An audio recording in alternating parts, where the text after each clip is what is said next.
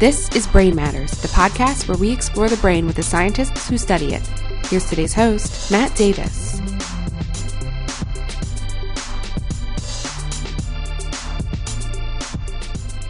Hey everybody, this is Matt Davis. In this episode, I sat down to talk with Dr. Vasanthi Jayaraman, who is a professor at the University of Texas Health Science Center at Houston.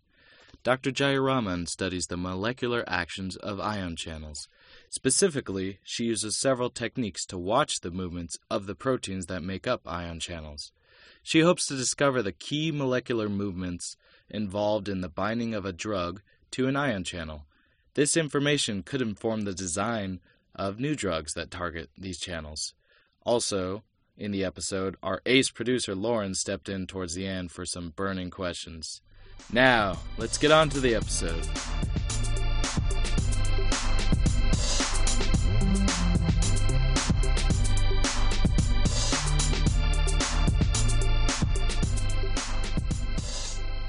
So, you grew up in India and you got your undergraduate and master's. How was that experience and what sort of studying science in India? How versus here? Yeah. I think what what I found positive was the fact that we had a very solid theoretical background.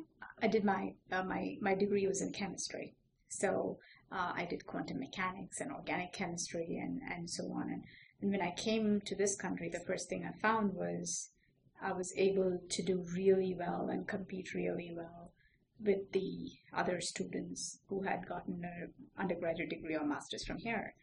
The place where I felt like I didn't have as much of a, where I felt like I was lagging behind was uh, in the experimental side of things. So I think it was also because of the kind of research that I was involved in. I decided to do laser spectroscopy, and I was I didn't have the opportunity to be exposed to that kind of uh, you know cutting edge technology back there and so um, and so i was a little lost you know, to me it was a black box to start off. And then I had to learn all the, you know, ins and outs and I was a little intimidated. It's like when you're first driving a car and then somebody asks you to fix the fix the engine, you're like sitting there and saying, hmm, I barely can put the, you know, key in yeah. and yeah. I know where this where, where, I have to push and press for the car to move, but don't ask me to, you know, to open yeah. the hood and start to clean up the, you know, do the oil change, you know. So that's that was sort of how it was. I came, I could you know turn on the laser do a few things but then when it broke down i had to really be the mechanic and you know open it up and so that, that's where you learn the best is that's the part right? uh-huh. but that's the part that i felt like i wasn't prepared for so um, the part that I really felt I was uh, very well prepared for was the theoretical, you know, book related stuff. And um, maybe if I had done organic chemistry, I wouldn't have found a big difference because we had a really good, uh, you know, lab where I could do organic chemistry. But I, here I was doing laser spectroscopy, which I had never been exposed to. So now, were your parents academics, and what did they think about you getting into science as a career? That's a great question. So, um, my mother uh, was just a high school graduate, and uh, she felt very strongly about the fact that she was she could not pursue her higher education, and I think she was the reason I pretty much. Um, you know, she she felt like she missed out on it. She felt like she lost her independence uh, because of the fact that she could not get a higher degree. And so, um, right from day one, that was something she kept telling me. She kept telling me, "You should, you should get a degree. You should be independent. You should be able to, you know, do what you have to do." And uh, I think that was the biggest, biggest thing. My dad was very supportive, but I think my mom was the driving factor in in terms of really pushing it. Because in India, women are still, you know, asked to they, you know we are given we're given the opportunities in that you can go get a degree but once you're done with your engineering most likely you're expected to do a nine to five job and you know um, sort of stay at home and and so um, i think she allowed gave me the opportunities uh, or she stood up for me and said you know she she has to go do these things and my father was supportive. What took me beyond that point was my husband. He really wanted me to go into academia. He was really there saying, you can do this. So it was a mix of my parents and my husband that brought me where I am. And you study um, ion channels. So um, I not just study ion channel, I've, i study a certain type of ion channels. And their job, the, the type of ion channels that I look at, their job is to sort of convert the chemical molecules that come to it and convert it to an electrical signal. So um, there's there's like one nerve cell that liberates chemicals, and then these chemicals, which are small molecules, come and bind to this other nerve cell, and then they open uh, channels so that ions can go in and out. So there are like switches which allow, which turn on events, and the switch is basically converting chemical to electrical signals. And what specific types of channels do you study? So it's called glutamate receptors and uh, the switch that I told you is basically converting uh, glutamate, which is the chemical, the small molecule, into electrical signals. In which case, in this case, it's usually um, sodium going in initially, so it's ions going into the into the receptor. So we're trying to understand how glutamate is able, such a small molecule like glutamate, is able to go in, bind to these very large proteins, and make them open this channel so that the ions can go in what does glutamate do in the brain in general? So it's very important because again, glutamate is is the molecule that binds to the channel, and these act as switches. So they are uh, they the more often these switches are opened and closed, it sort of um, strengthens certain networks, and it sort uh, it underlies learning and memory. So these cha- the, the conversion for the glutamate uh, to be into these electrical stimuli underlies learning and memory in our brain so that's the good side of thing. Even uh, too much of a good thing is not a good thing. So um, when you have excess glutamate liberated, um, you have um, excitotoxicity. So the basically the nerve cells die. And this is sort of the underlying thing that happens during stroke or in diseases such as ALS. ALS is Lou Gehrig's disease. In that case, it's happening in the spinal cord. So there's an excess of glutamate and the spinal cord neurons are dying. And then you have, you know, neurological deficiencies and then the, the muscle deficiencies. And then the person, sadly, these days, it's uh, the life expectancy is about two years, I believe, at most. So it, it's a good thing in the sense it's important for normal physiological function. It underlies the learning and memory, but it's a bad thing when in excess and is uh, is involved in stroke and ALS. Can you tell us about some of the specific techniques you use in your lab and what does that look like and what are the outputs from those? Uh, we start all the way from individual bonds. So we are looking at vibrations of individual bonds. And in this case, of course, glutamate is our molecule of interest. So we're looking at the motions of glutamate as it vibrates. And in looking at the vibrations, we can understand what is happening to the glutamate. So when the glutamate is vibrating by itself, it has a certain frequency. When it comes into the protein, it has a certain frequency. And that frequency tells us about the surroundings of the glutamate. It tells us how the glutamate is, interacting with the protein. And so by looking at the frequencies or the bonds, we can get an idea about what is happening in different parts of the molecule. But that's that's sort of when the glutamate comes and binds. But then it then undergoes it makes the protein undergo large scale conformational changes. So in order to find out the conformational changes, the technique we use is called fluorescence resonance energy transfer. So what you do is you put uh, you you design sites. In our case, we introduce cysteines or unnatural amino acids, and then to those sites you can tag specific fluorophores. So you can have a donor fluorophore and an acceptor fluorophore. So the donor basically takes the light. So you shine light on the protein, it takes the light and it transfers its energy to the acceptor fluorophore. Now, this transfer of energy, which is non-radiative, radiative, um, is is dependent on the distance. So the amount of energy transfer depends on the distance between those two. So um, by shining the light on the donor and seeing how much energy is transferred, you basically can determine the distance. And so you can determine the distance in the resting state when it's bound to glutamate or when it's desensitized. So you're able to map the conformational changes as the protein is carrying out its function from the time it binds to the glutamate to the time the channel opens. And then of course the ultimate thing is to is the, the reason we're starting all this is the channel part of it. And the channel can be studied by electrophysiology. So uh, you just uh, you just record the currents using electrophysiological measurements. And from your work, what specific contributions have you found in your lab? So I think the biggest difference between what we do versus what crystallographers do. In, so in crystallography, you can look at the crystal structure, and it tells you a lot about what what where everything is. It, it's to me, it's it's like a foundation. It tells you where each each atom is and how the molecule looks and so on.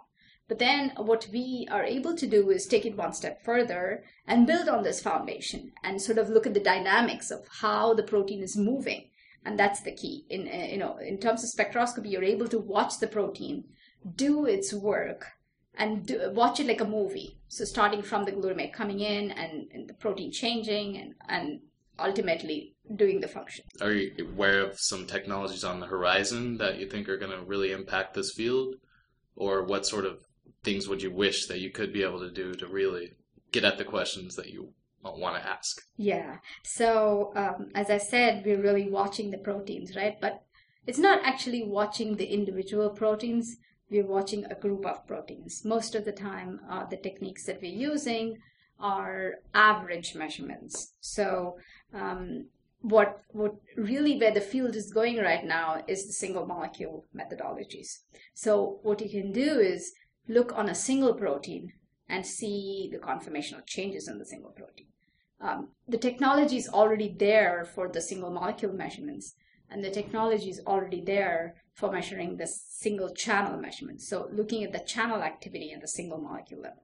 So now the it's just uh, at the point where it would be nice to bring those two together to do it on the same platform. So what this will allow us to do is every time the, the channel opens, you can see the conformational change. Every time the protein just, uh, you know, uh, binds the ligand, you can watch the ligand binding and then watch the channel opening. So this way you can look at a single molecule and look both at the structure and the function. And that will really give us a lot more information than where we are right now, where we're looking at uh, either one or the other or looking at average measurements. And ultimately, what do you think sort of all of this work will what will we gain in terms of how the brain really works knowledge? I, I, think this is sort of the first step in understanding how the brain works. So you know this as i said this is the first switch that turns on and then you have the um, other channels opening and the action potential generated and then further on and further on. But um, which then of course forms the networks and so on. But really this is just one one part of the puzzle clearly it's not it's not going to solve the whole puzzle but it gives you one piece of the puzzle. And once you get the other pieces together then you're able to put it all together to understand the whole uh, way in which learning and memory works or you know what is the underlying mechanism in in stroke or even in designing better drugs for neuroprotection during stroke and so on. Do you have uh hobbies outside of neuroscience? What do you sort of, how else do you occupy your time, you know, besides all this really intense, intense research? Yeah. Uh, lots of hobbies, actually. Sometimes, you know, yeah. I wish I had more time to do hobbies. Yeah, yeah. Uh, so, um, one of my, fa- of course, uh, you know, in addition, because I, I do have little children, so yeah. Um, I go to all the, I go to my son's soccer game. I'm the soccer mom cheering on the sideline, mm-hmm. screaming, you know. Yeah. the people have to hold me back, ready to go fight with the, with, uh, you know, a referee. But um, uh, other than those kind of activities, which I really absolutely enjoy, um, the uh, what, what I like to do is sew. I like to sew. Um, and for instance, I uh, after a long time I did, went back to sewing and I did my daughter's Halloween ca- costume. So, oh, yeah. uh, what was that? It, it was a sunflower, and I posted it very nicely on Facebook, and everybody's like, "Nah, you didn't do that." Yeah.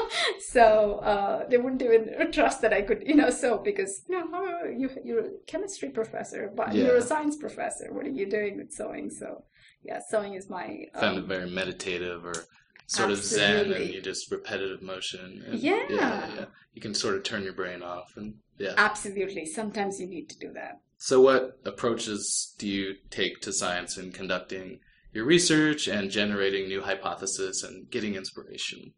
I'm very fortunate in my multidisciplinary training. So, you know, I have a chemistry a PhD, but I did my postdoc in sort of a neuroscience related subject. And so I'm able to sort of go uh, read different areas. So, you know, I, I look at inspiration from true chemistry experiments and how can I put that in the context of the neuroscience field, or take the uh, the questions that are there in the neuroscience field and say, how can I put the techniques that I know as a chemist into that? So my inspiration comes from the fact that I have this multidisciplinary training, and I look look for those different areas to pull in from. I know Dr. Aldridge told me to ask about your uh, your teaching certificates or your excellence awards. Can you tell me a little bit about that? Just because he asked. I actually love teaching. I Okay. think uh, if there's one thing I like to do more than research, uh, research it's actually uh, teaching. I wish I could spend more time just teaching. Um, uh, and I, and I actually like teaching undergraduates, uh, believe it or not, more than even uh, medical students that I do right now. Uh, and that's because I think they are still sort of a little easily moldable. Yeah. so uh, you know when I Not used jaded. to not jaded. Yeah. No, not, not really. I think uh, when you're an undergraduate, uh, learning is different. You're learning for the sake of uh, knowledge and so on. As a medical student, you're more limited. You have so much more that you have to do uh, in that short short period that you're there, and your goal is to become a doctor. So, um, you know, sometimes um, the students just sit there and wonder why am I here in a biochemistry class and so on. And and you know, it's because of the number of things that they have to do. But as an undergraduate, I felt like I could really reach out to this uh, to the undergraduate students and sort of open their mind about physical chemistry or or biochem. So it was fun teaching physical chemistry to the biologists and uh, biochemistry to the physical chemists. That's that's that's what I used to teach. So those two different topics, and so it was it was really nice to be able to sort of teach a tough thing like uh, quantum mechanics to a biologist and you know watch that look on their face saying oh i actually understood that you know? Uh, so i think that's that to watch that look on their face and see that they are, you actually reach through Yeah. i mean that is that's something. It's it's just i think that's the best joy that you can have to be able to teach a tough topic um, and to be able to feel like you made a difference. hmm Has studying science changed your outlook on life at all? Don't think uh, so. I'm sure I would have uh, felt the same way, irrespective of what what path I, I had taken. Uh, not really. I don't think ha- science in particular has d- molded a specific me. hmm It's just my experiences have molded who I am, and I think maybe I would have gained sort of the experience, maybe not the same way, but in different uh, other directions, even if I had decided to do something else. But Yeah. I enjoy doing it, uh, doing science though. I like letting my mind wander. Yeah, just daydreaming in your office, you know. I know that's the best part of research, right? I Is mean, that what professors do when they close their doors? I don't They always usually- look like they're um, busy, but they're just probably. daydreaming. Yeah, yeah. uh, I just need some me time. It's it's funny. It's the time that I actually really let my mind wander is when I'm driving. So when I'm driving to work, I usually call my lab. Like I- invariably, my students know I call between eight thirty and nine because I'm driving. It's like I have a thought and I have to let them know that this is. Hey, did you try this? Or you know, when I'm driving back home and I'm like, oh no, I forgot to tell you this. You know, why did you try this one? You know, so So daydreaming is an important tool for the scientists. Absolutely. Not that I dra- daydream when I'm driving. It's No, just- no, no. Yeah. I just let my mind wander. is Yeah, what it is. wandering. Okay. Yes. Did you have any other questions that you burning questions? Well, I was interested in the education stream. You know, is there anything, any favorite moments you've had teaching? Any specific students that have taught you something? So, um, favorite moment, as I said, the favorite moments is when I when I'm able to reach through, or uh, you know, like a tough concept and the student. Um, also, the other times when I've really felt good is like, for instance, I had an undergraduate student. She's very good, but for some reason she didn't do well uh, in one semester, and her whole life goal was to go to med school. And so she came in crying into my office, uh, saying, uh, "You know, this is it. I'm I'm doomed. I don't have anything at this point. I don't have any any any." You know, I don't know what I'm going to do after I finish my uh, undergraduate degree. And so I said, why don't you, okay, why don't you come into the lab and do a little bit research with me and see if you like it? And um, she was, she just felt like, oh, okay, never mind. I'll be nice to her. And so she came and did. She just absolutely loved it. And then when she finished uh, her undergraduate degree, she had so many offers from Stanford and Duke, and and and right now um, she's doing a, a postdoc at at uh, I believe Harvard or MIT. I don't know, but in general, she just she just came back and told me, "I'm so glad you told me that there were other avenues. You know, to be able to guide students, uh, hopefully with with the aim of having uh, you know having a better future, um, not just giving up hope. Those are those are the things that really make me happy to see that I've done made a difference. That's so it's not really teaching in a class, but it's also teaching the student in terms of long life and so on. You know what there are other avenues. Don't give up hope. You know that kind of mentoring. Mentoring is the word I'm looking for. Yeah. So that's that's the part that I really like to mentor and to help people get to where they need to be. But uh, you say you asked me about challenges, or yeah, in teaching. Oh, uh, I think the biggest challenge was when I was a new assistant professor. I looked very. Uh, I, I'm I'm small and and I think I looked younger than I really was. Uh, that's no longer a problem. at that time, I remember it was always like I had to ensure. I, I had this feeling that some students didn't uh, didn't maybe respect me as much as they should because I was younger, smaller, and when my taller uh, American colleague walked in, they all like immediately respected him. But I was like, that's not fair. I have to work hard to gain your respect. So, uh, you know, there's been a couple of testing moments when, you know, I had to prove, uh, sort of get work, work to gain your respect. And I think uh, maybe it was because I'm a woman, maybe it's because I'm small. I don't know what it was, but those were some testing uh, times. And so I had to put these boundaries, you know, just say, you know, I, you have to listen to me. I, I'm sort of the person leading the class and and whereas this this person here who was tall and, and you know he had all he had to do was just walk in and they would all be like okay we have to respect him you know it's like certain stereotypes it's sometimes it's you have to work mm-hmm. I have one more question. So you talked about mentoring students and kind of bringing them on this scientific journey, and I'm sure that's very different in the classroom and in the lab. But I can imagine that the things that you're teaching, whether it's how to think in the classroom or how to run experiments in the lab, probably expands to other aspects of life. So do you have any ideas about why studying science could help your students, whether it's in medical school or if they're if they want to go off and write a book or if they want to just explore a hobby, why yes well, how you can influence them? I and I, I, that's a very good question because I really think um, the thing that you learn uh, as a researcher is is being able to think through problems um, more than doing a specific experiment, more than doing a technique. Uh, I really, really think you're able to think analytically. You know, this is a situation. How can I make this work? Because by now, I mean, as, as graduate students, you know, there's 90% of the time things don't work. And so um, I think the biggest thing you learn to do is to not get down when things are not working.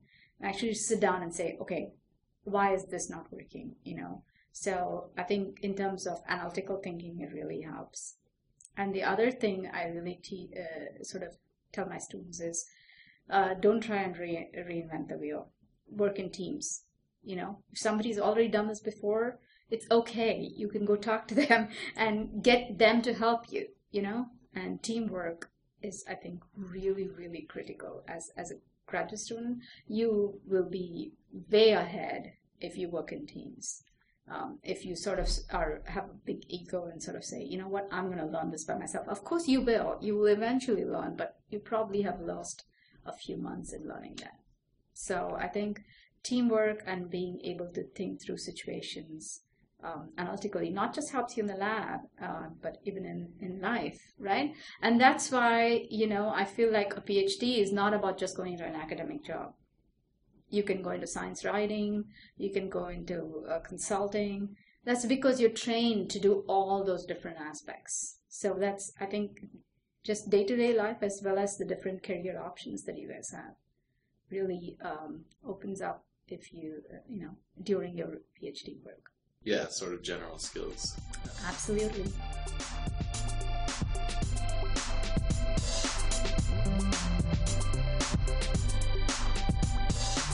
Thanks for listening to this episode of Brain Matters. We'd like to thank today's guests for joining us and you for listening. For more information about the science you heard today, please visit us at brainpodcast.com. See you next time on Brain Matters.